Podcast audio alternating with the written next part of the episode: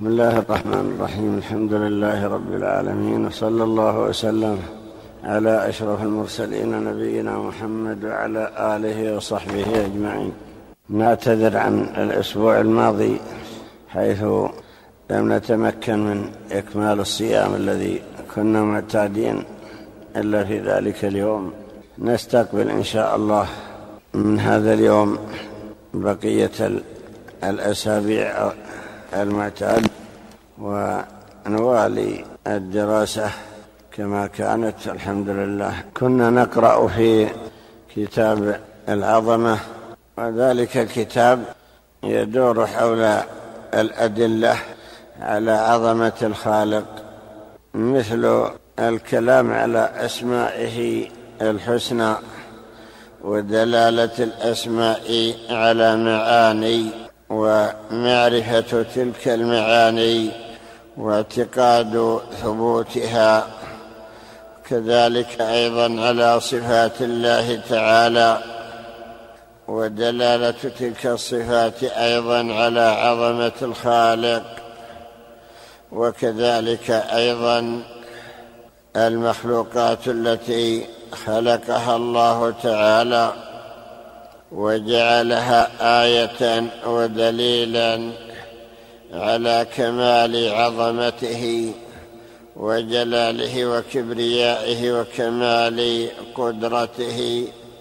سبحانه ودعا عباده إلى التفكر فيها وتأملها مثل قوله تعالى إن في خلق السماوات والأرض واختلاف الليل والنهار لآيات لأولي الألباب ورد في حديث مرفوع ويل لمن قرأها ولم يتفكر فيها وسئل بعض السلف ما أو بماذا أخرج من هذا الويل فقال أن يقرأهن وهو يعقلهن.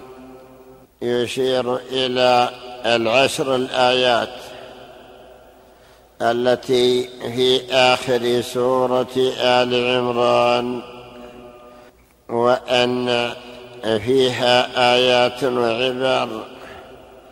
ذكر الله تعالى أنها أن فيها آيات ولكن تلك الآيات إنما هي لأولي الألباب أي لأهل العقول الذين يتعقلون ويتأملون فيها ويعرفون بذلك دلالتها على من خلقها.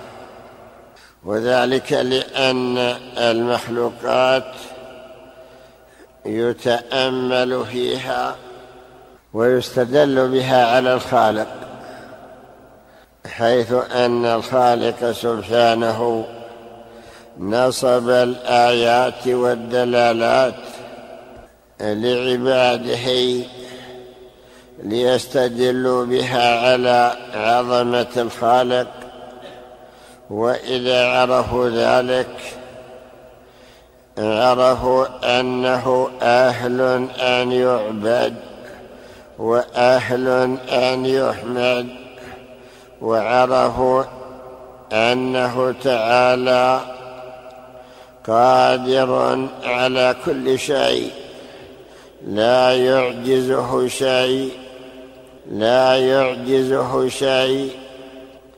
وذلك لأن من المشركين من رفع بعض المخلوقات إلى رتبة الخالق فجعلوا مع الخالق آلهة أخرى يعبدونها. فكانوا بذلك متنقصين للخالق ومعظمين للمخلوق.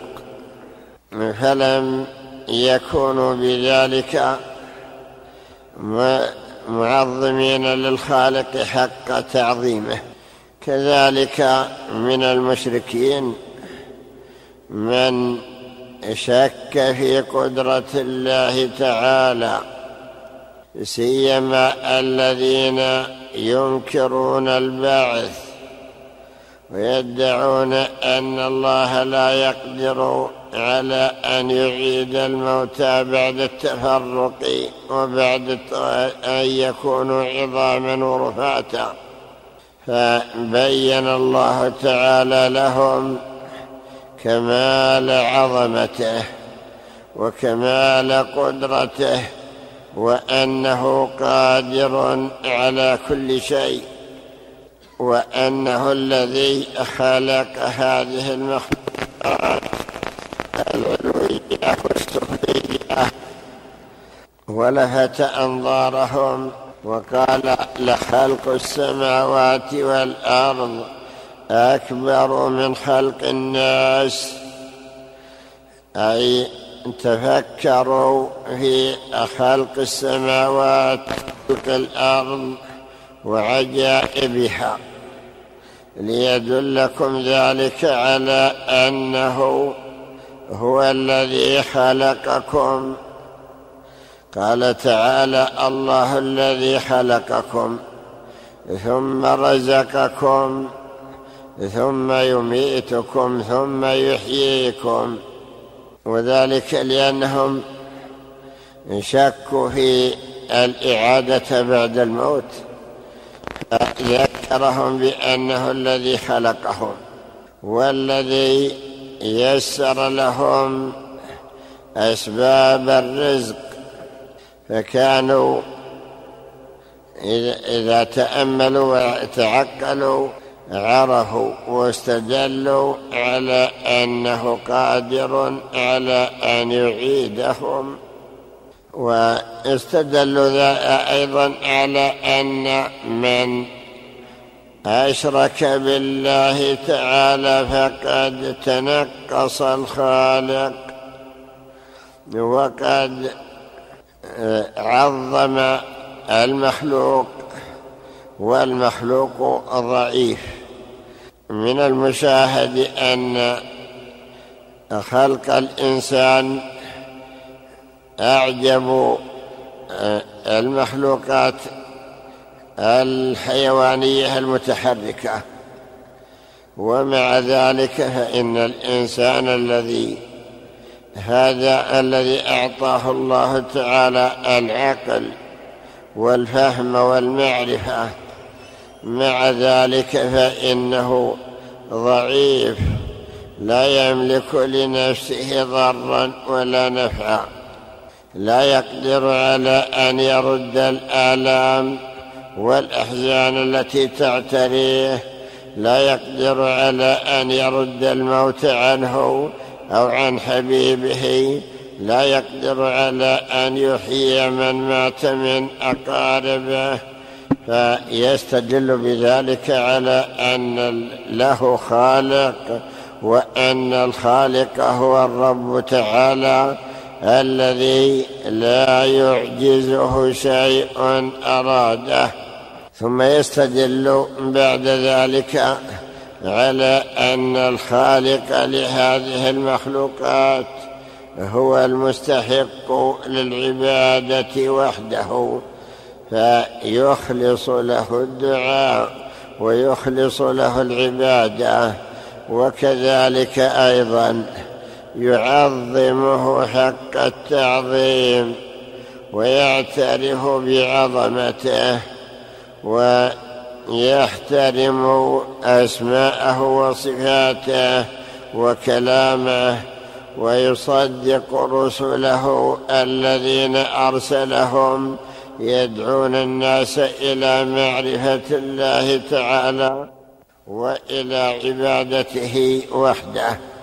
إذا نظرنا في الأدلة التي نصبها الله تعالى لعباده وجدنا أن الله يخبر عباده بهذه الأدلة إما للدلالة على أنه الخالق وحده وإما للدلالة على أنه المعبود وحده. مثل الآيات التي في سورة النمل أمن خلق السماوات والأرض وأنزل من السماء ماء فأنبتنا به حدائق ذات بهجة. ما كان لكم أن تنبتوا شجرها؟ ختم الآية بقوله أإله مع الله. وهكذا الآيات التي بعدها. يختم كل آية بقوله أإله مع الله. يعني هل هناك إله يستحق أن يؤله وأن يتخذ إلها يعني مألوها ومعبودا مع الله تعالى؟ الجواب ليس هنا إله مع الله بل هو الإله وحده. ولو أن العباد ومنهم المخاطبون. تأملوا وقرأوا هذه الآيات وحدها. لعرفوا بذلك أنهم ضالون حيث جعلوا مع الله آلهة يعبدون. ولكن قد تتعجب كيف أنهم يسمعون هذه الآيات؟ ومع ذلك لم يعتبروا بها. ولعل الجواب أنهم لا يستمعون. قد حكى الله عنهم أنهم قالوا لا تسمعوا لهذا القرآن. والغوا فيه. ينهى بعضهم بعضا وينهون سفهاءهم وصغارهم ويقولون لا تستمعوا إلى هذا القرآن. مخافة أنهم إذا استمعوه يدخل في قلوبهم. كذلك أيضا لا شك أن المعاصي لها آثار. في طمس المعرفة فهم لما أنهم أشركوا. وعظموا هذه الآلهة التي اتخذوها مع الله. وكذلك أيضا الف السيئات. وانهمكوا في الذنوب وفي المعاصي.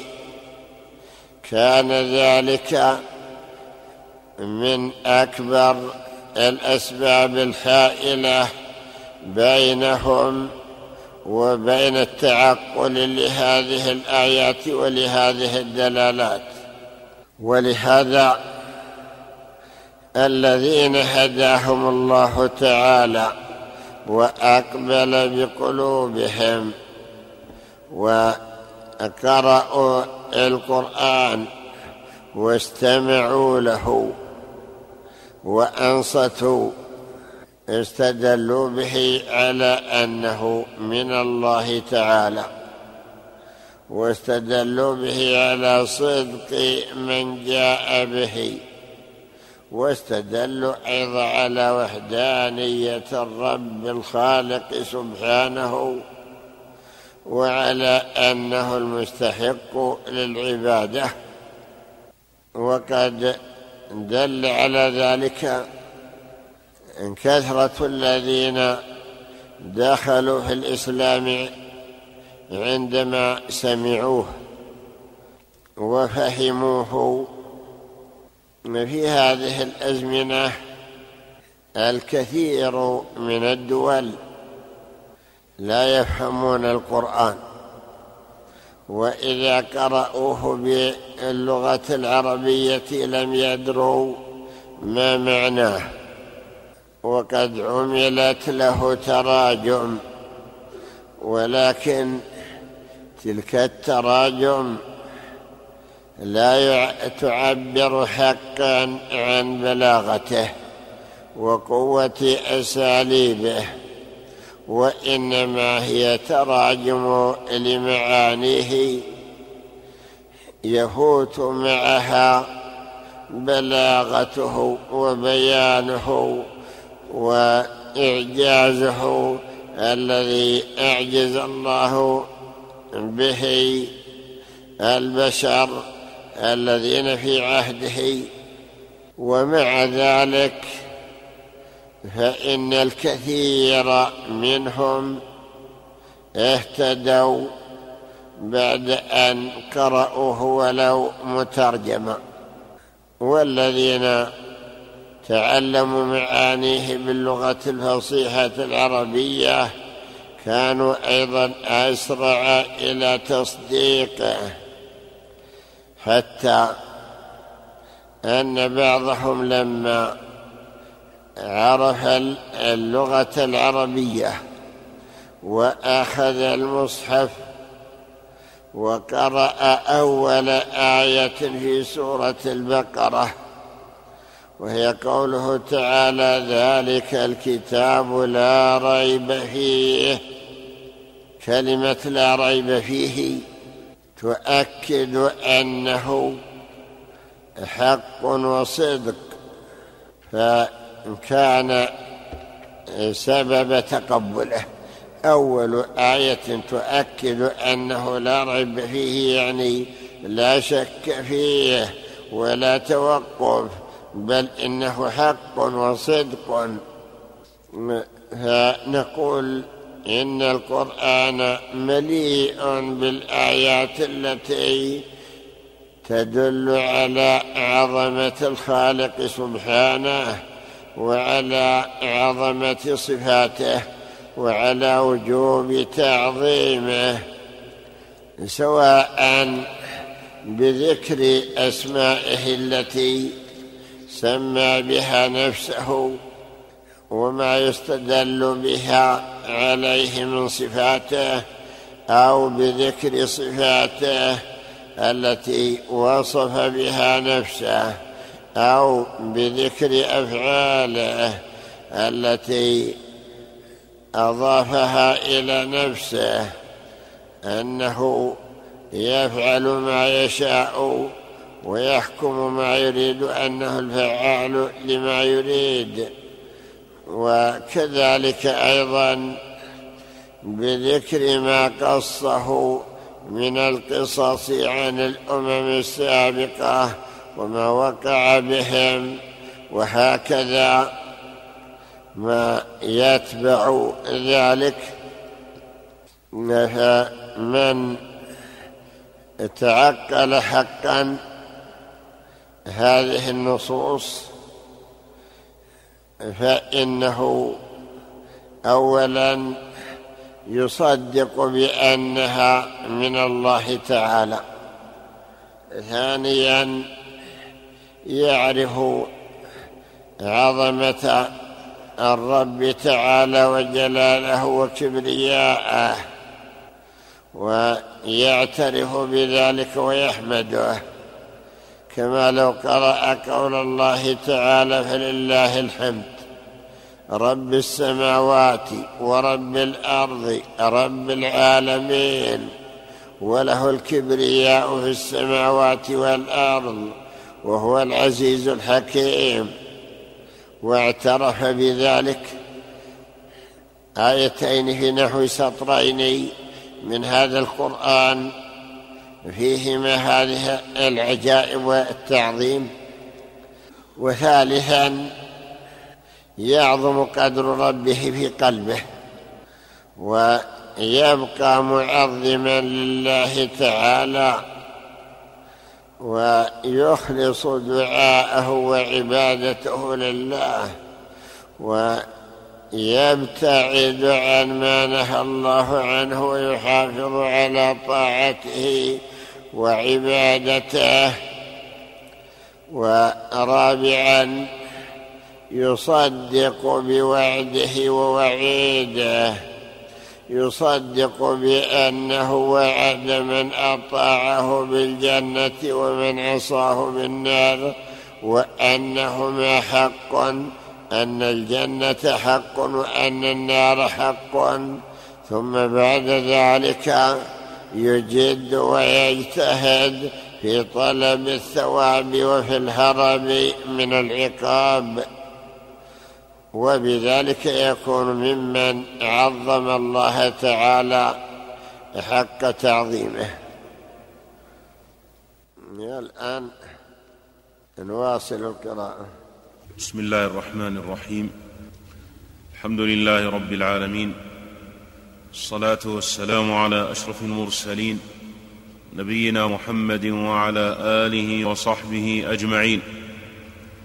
قال رحمه الله تعالى ذكر نوع من عفو ربنا عز وجل وعظيم قدرته وكثرة رأفته ولطفه وعفوه وجوده وكرمه سبحانه.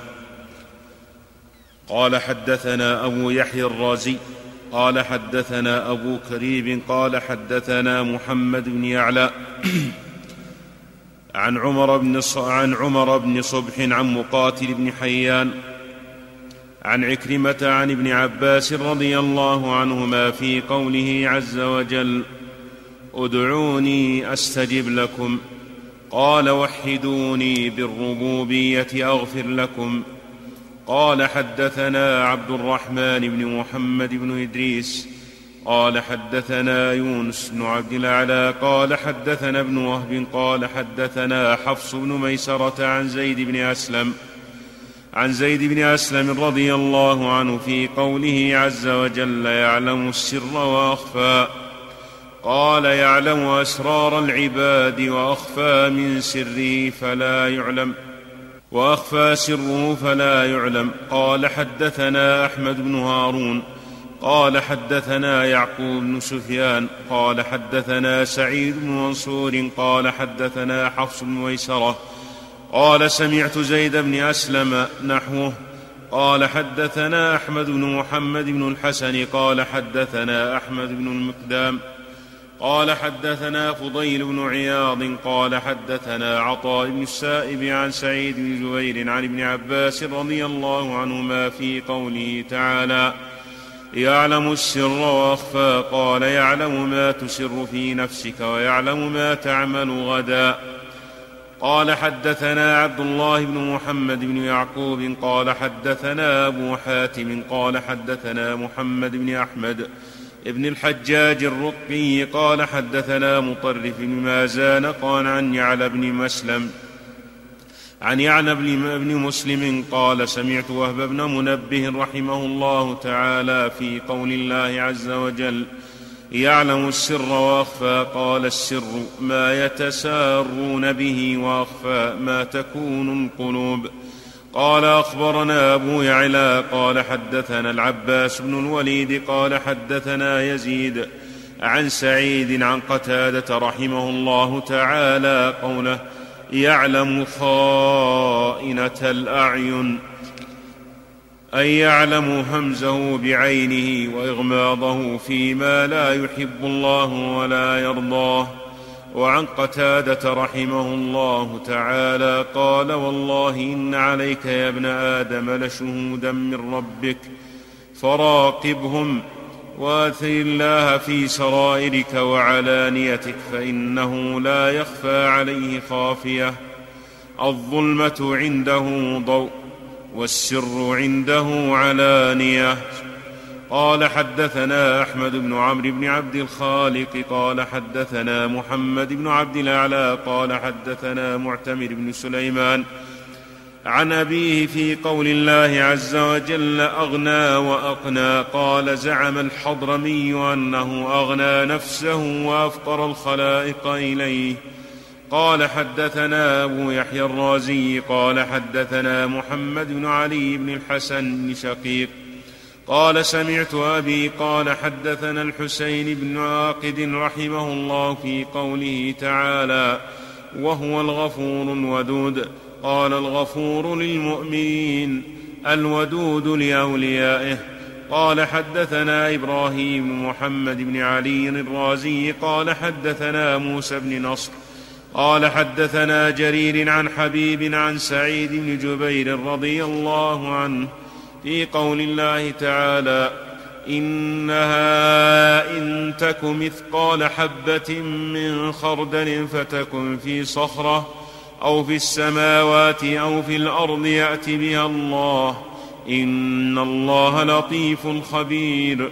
قال الله تبارك وتعالى اللطيف بأعمال عباده من تلك الصخرة أو في السماوات أو في الأرض. قال حدثنا أبو العباس الهروي قال حدثنا محمد بن مرزوق البصري قال حدثنا مرج بن مؤمل قاضي البصرة قال حدثنا شبيب بن بشر عن الحسن رحمه الله تعالى في قوله تعالى غافر الذنب وقابل التوب. قال غافر الذنب لمن لم يتب وقابل التوب ممن تاب قال حدثنا أبو يحيى الرازي قال حدثنا هناد قال حدثنا أبو معاوية عن جويبر عن الضحاك رحمه الله تعالى في قدرنا بينكم الموت قال تقديره أن جعل أهل الأرض وأهل السماء فيه سواء شريفهم ووضيعهم قال أخبرني محمد بن زياد قال حدثنا محمد بن جعفر بن الرازي ببغداد. قال حدثنا أبو بكر بن أبي الأسود قال حدثنا سعيد بن عامر عن جعفر بن سليمان. قال سمعت إبراهيم بن عيسى رحمه الله تعالى قرأ. وربك الأكرم. قال من كر من كرمه أن, أن يرزق عبده ويعبد غيره. قال وأخبرني محمد بن زياد عن أحمد بن أبي الحواري عن عتبة بن الوليد قال سمع جبريل إبراهيم الخليل صلى الله على نبينا وعليه وسلم تسليما وهو يقول يا كريم العفو. فقال له جبريل تدري ما كرم عفوه؟ قال لا. قال عفى عن السيئات وجعلها حسنة. قال أحمد بن روح قال حدثني عبد الوهاب بن خالد عن محمد بن الجراح عن أبي معشر عن محمد بن كعب رحمه الله تعالى في قوله تعالى خافضة رافعة. قال خفضت رجالا كانوا في الدنيا مرتفعين بأموالهم إلى النار ورفعت رجالا كانوا في الدنيا منخفضين بفقرهم إلى الجنة. قال حدثنا محمد بن يحيى بن مندة قال حدثنا أبو هاشم قال حدثنا يحيى بن يمان عن حماد بن أبي نصر عن السدي رحمه الله تعالى خافضة رافعة قال خفضت المتكبرين ورفعت المتواضعين. قال حدثنا عبد الله بن محمد بن يعقوب. قال حدثنا أبو حاتم. قال حدثنا أبو الطاهر. قال حدثنا موسى بن ربيعة الجمحي. قال سمعت الوليد بن أبي الوليد يقول بلغني أن تفسير هذه الآية. قل ما يعبأ بكم ربي لولا دعاؤكم. قال ما خلقتكم ولي بكم حاجة إلا أن تسألوني فأغفر لكم وتسألوني فأعطيكم. قال حدثنا أبو يحيى الرازي قال حدثنا محمد بن علي بن شقيق قال سمعت أبي قال حدثنا عبد الله بن المبارك عن الحسن بن يحيى عن الضحاك رحمه الله تعالى في قوله تعالى أوفوا بعهدي أوف بعهدكم. قال أوفوا بما فرضت عليكم أوف لكم الجنة أوف لكم بالجنة. قال حدثني محمد بن يعقوب الوراق. قال حدثنا محمد بن عاصم. قال أظن قال أظن المقرئ. قال في قوله إن ربنا لغفور شكور. قال غفور للكثير من ذنوبنا. شكور للقليل من أعمالنا. قال حدثنا أبو يحيى الرازي قال حدثنا محمد بن علي الشقيقي قال سمعت أبي قال أخبرنا الحسين بن واقد عن الكلبي عن أبي صالح عن ابن عباس رضي الله عنهما في قوله تعالى كافها يا عين صاد قال كافيا هاديا عالما صادقا كافيا لخلقه هاديا لعباده عالما ببريئته صادقا بوعده.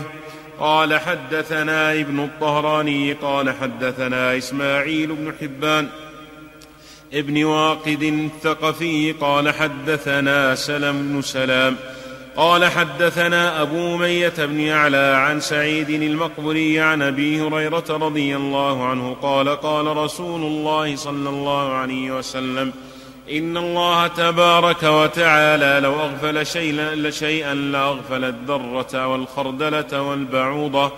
قال حدثنا محمد بن محمد, محمد بن يحيى. قال حدثنا محمد بن حميد.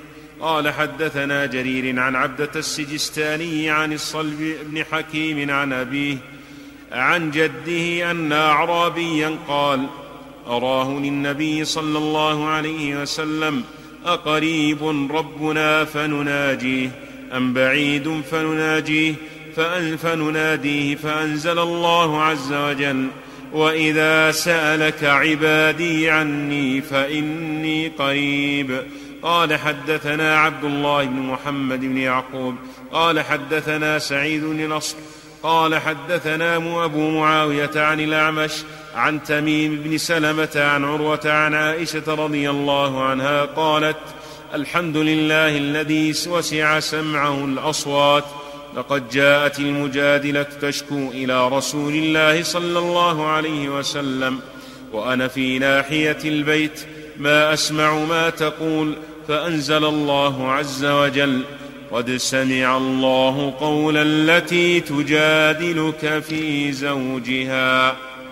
سمعنا هذه النقول نقول عن سلف الأمة عن الصحابة وعن تلامذه الصحابة رضي الله عنهم في تفسير هذه الآيات. التي يستدلون بها على عظمة الله سبحانه وتعالى. وقد عرفنا أن كل آية فيها دلالة بل إن كل مخلوق فيه آية ودلالة. حتى قال بعضهم وفي كل شيء له آية تدل على أنه واحد. فإذا تأملنا مثلا الآيات التي تدل على صفة العلم مثل قوله تعالى يعلم السر وأخفى في سورة طه أي سر الإنسان ما أسره في نفسه. ولم أو تكلم به بخفية كما حكى الله عن يوسف قوله فأسرها في نفسه ولم يبدها لهم. يعلم السر وأخفى من السر. أخفى من السر هو الشيء الذي يهم به ولكنه لم يحدث به نفسه جازما. فالله يعلم سرنا ويعلم جهرنا ويعلم أخفى من ذلك.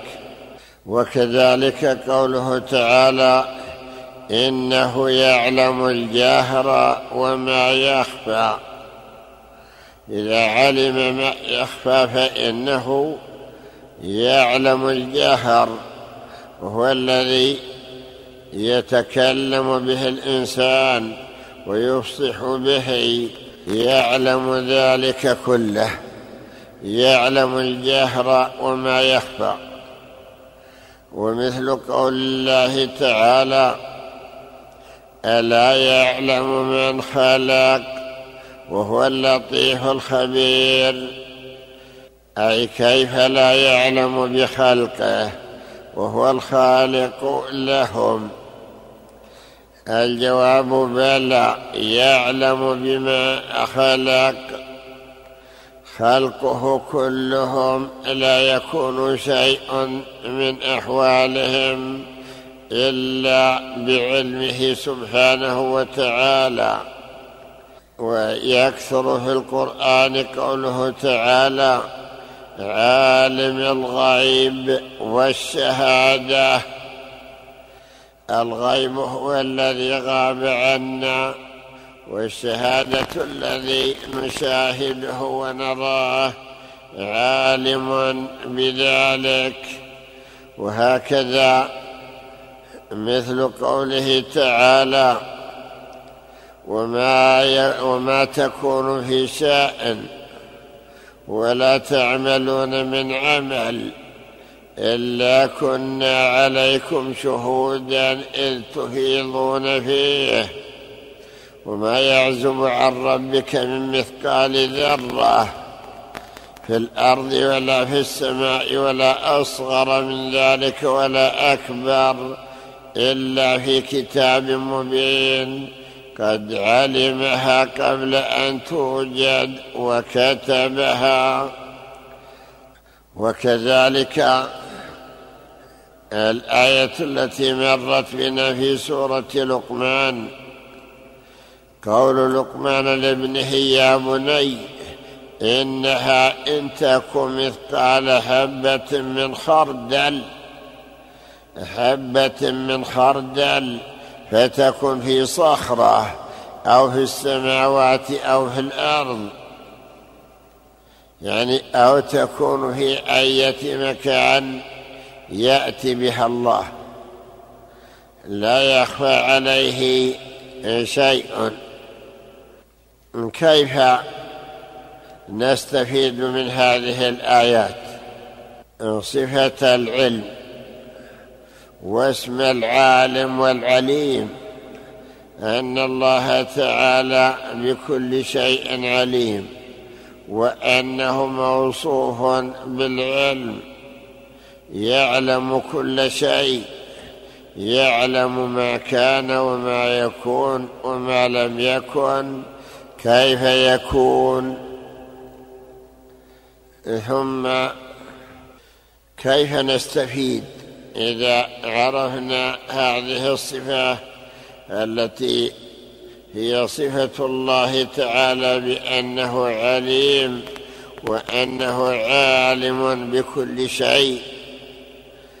فائدتك أن تعلم أن الله تعالى يراك حيثما كنت. تأمل قول الله تعالى الذي يراك حين تقوم وتقلبك في الساجدين. إنه هو السميع العليم. تأمل ذلك. ثم تستفيد أيضا مراقبة الله. إذا علمت بأنه يراك وأنه يعلم خطرات قلبك ويعلم فلتات لسانك ويعلم ما ما تسره وما تعلنه ويعلم خفي أمرك وجليه.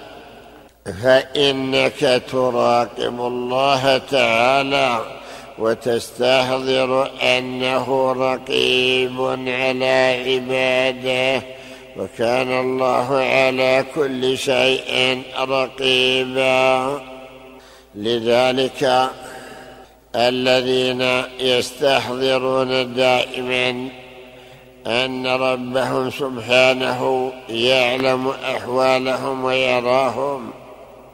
وأنه معهم بعلمه لا يخفى عليه شيء من أمرهم لا يجرؤون على معصيته ولا يقربون من شيء من المخالفات التي حرمها عليهم.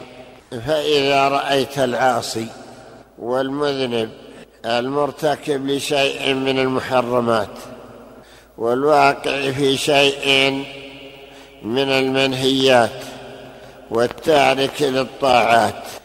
علمت بأنه ضعيف الإيمان. لم يكن مستحضرا دائما أن ربه يراه. وإذا استحضر ذلك لم يستحضر عظمة الله وجلاله وكبرياءه ولم يستحضر شدة بطشه ولا شدة عقوبته ولم يستحضر ثوابه وعقابه ولم يستحضر قوله إن بطش ربك لشديد. ولم يستحضر قوله والله عزيز ذو انتقام بل إنما علمه بهذه علم مجمل لذلك ضعف إيمانه وقوي شكه وانبعثت نفسه إلى المحرمات ووقع في هذه المنهيات. هذا سبب من الأسباب. نستحضر أيضا مثل قول الله تعالى نحن قدرنا بينكم الموت وما نحن بمسبوقين. بعد أن ذكر الله جنس خلق الإنسان من الذي خلقك أيها الإنسان؟ يقول الله تعالى أفرأيتم ما تمنون؟ أأنتم تخلقونه أم نحن الخالقون؟ نحن قدرنا بينكم الموت وما نحن بمسبوقين. ما تمنون يعني ما تقذفون في الأرحام من هذا المنعي الذي يخلق الله منه بشرا سويا. هل أنتم الذين تخلقونه أم الله خالقه؟ أأنتم تخلقونه أم نحن الخالقون؟ لا شك أن الله تعالى هو الخالق لكل شيء. الإنسان ليس هو الذي يخلق أفعاله ليس هو الذي يخلق أولاده ليس هو الذي يخلق ذريته. لو كان كذلك لحرص على أن يكون أولاده مثلا كلهم ذكورا مثلا أو على أن يكونوا حسنا خلقهم ولم يكن فيهم مشوه ولم يكن فيهم ناقص الخلق ولم يكن فيهم دميما بل الله تعالى هو الذي يخلقهم. يقول الله تعالى يقول الله الذي خلقكم ثم رزقكم. ويقول تعالى هو الذي خلقكم خلقكم ويقول تعالى ولقد خلقنا الإنسان ثم صورناه. الله الذي خلقنا خلقكم ثم صوركم وأحسن صوركم. كذلك أيضا بالنسبة إلى بقية المخلوقات. معلوم مثلا أن الله تعالى ألهمها ما يحصل به هذا التوالد. جعل في الذكور مثلا شهوة؟ في الذكور والفحول شهوة تدفعها إلى هذا الاتصال الجنسي بإناثها وكل يميل إلى جنسه. فمثلا بهيمة الأنعام يميل بعضها إلى بعض فلا تجد الذكر من المعز ينزو على الأنثى من الضأن ولا بالعكس. وكذلك أيضا لا تجد الذكر من الإبل ينزو على الأنثى من البقر وكذلك العكس الذي ألهمها هو الذي أودع فيها هذه الفطرة أعطى كل شيء خلقه ثم هدى. لماذا؟ ليحصل ما قدره الله من هذا التوالد الذي قدر خلقه وقدر إيجاده. لا شك أن هذا من آيات الله الدالة على عظمته سبحانه وتعالى. فإذا عرفنا أنه قدر إيجادها في هذا الوجود فهو الذي أيضا قدر الموت عليها قدر الموت على جنس الإنسان بأسباب محسوسة أو بغير أسباب. فلو شاء لجعل الإنسان إنسانا واحدا لا يتغير ولكن جعله يتغير من كونه رضيعا إلى كونه فطيما إلى كونه شابا إلى يافعا إلى كهلا إلى شيخا إلى هرما إلى أن يكون ممن يرد إلى ارذل العمر. وهكذا أيضا قدر للحيوانات اعمارا لا تتجاوزها. وهكذا أيضا بقية المخلوقات قدر لها حدودا.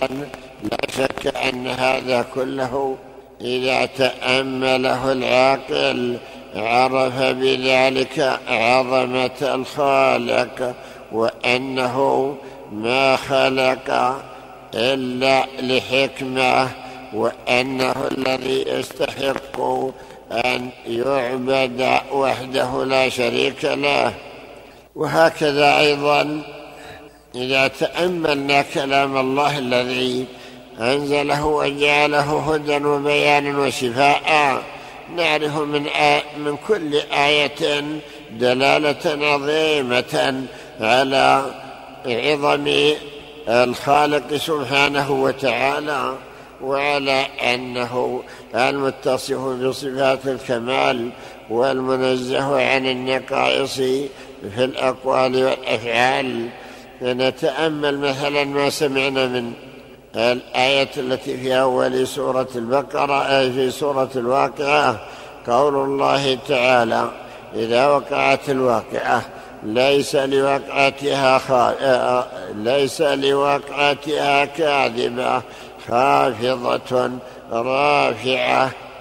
سمعنا أن بعض السلف يقول إنها تخفض أناسا كانوا في الدنيا مرتفعين. وترفع أناسا كانوا في الدنيا منخفضين. والخفض والرفع ليس هو شيء محسوس. معلوم مثلا أن خلق الإنسان مستوي. يعني كل نوع الإنسان ليس بينه تفاوت. يوجد السمع في هذا وفي هذا وفي هذا. يوجد مثلا في الأعجمي وفي العربي توجد الأيدي والأرجل في هذا وفي هذا وكذلك أيضا توجد هذه الحواس التي يكمل بها الإنسان سمعه وبصره وعقله وعلمه وفهمه وقوته. توجد في المملوك وتوجد في الصعلوك وتوجد في الغني وتوجد في الفقير ولكن العادة أن الناس في الدنيا يتفاوتون بين رفيع القدر وبين مخفوض القدر. فيكون هذا مرتفعا عند الناس يعني له منصب وله مكانة رفيعة يحترمونه ويقدرونه ويقدسونه ويعلمون أنه ذو مكانة عالية. وكذلك أيضا يكون هناك أناس ليس لهم هذا المكان من الاحترام بل هم ضعفاء وفقراء و أذلاء مهينون ففي يوم القيامة ذكر الله أن القيامة خافضة رافعة. الله تعالى هو الذي يرفع هذا ويخفض هذا. من أسمائه تعالى الخافض الرافع. الخافض الرافع هذه قالوا إنها من الأسماء المزدوجة التي لا يصلح أن يوصف بواحد منها حتى ينضم إليه الآخر مثل قوله مثل اسم المعز المذل مزدوجان يعني يعز من يشاء ويذل من يشاء. كما أخبر بذلك يخفض من يشاء ويرفع من يشاء. كذلك آه، مثل آه، أنه يغني ويفقر أي يغني من يشاء ويفقر من يشاء فهو سبحانه المتصرف. فتظهر هذه الآثار في يوم القيامة معنى أن هناك أناسا كانوا من المتكبرين ومن المعجبين الذين يتكبرون على الخلق. فإذا كان في يوم القيامة رأيتهم من الأذلة المخفوضين الذين ذهب ما كانوا فيه من الأبهة في الدنيا ومن الترفع ومن ومن الاعتزاز. وكذلك الخلق الآخرون الذين كانوا أذلة لا يحترمهم الناس ولا يعرفون لهم مكانتهم ولكنهم من عباد الله الصالحين يكونون في ذلك اليوم ممن ارتفع قدرهم وعرفوا بالفضل. فنعرف أنها أن الوصف كله إنما هو لله سبحانه وتعالى فهو الذي يخفض ويرفع ويعطي ويمنع ويصل ويقطع الذي يتصرف في الكون كما يشاء. فهذا بعض ما دلت عليه هذه النصوص. والله أعلم وصلى الله على محمد.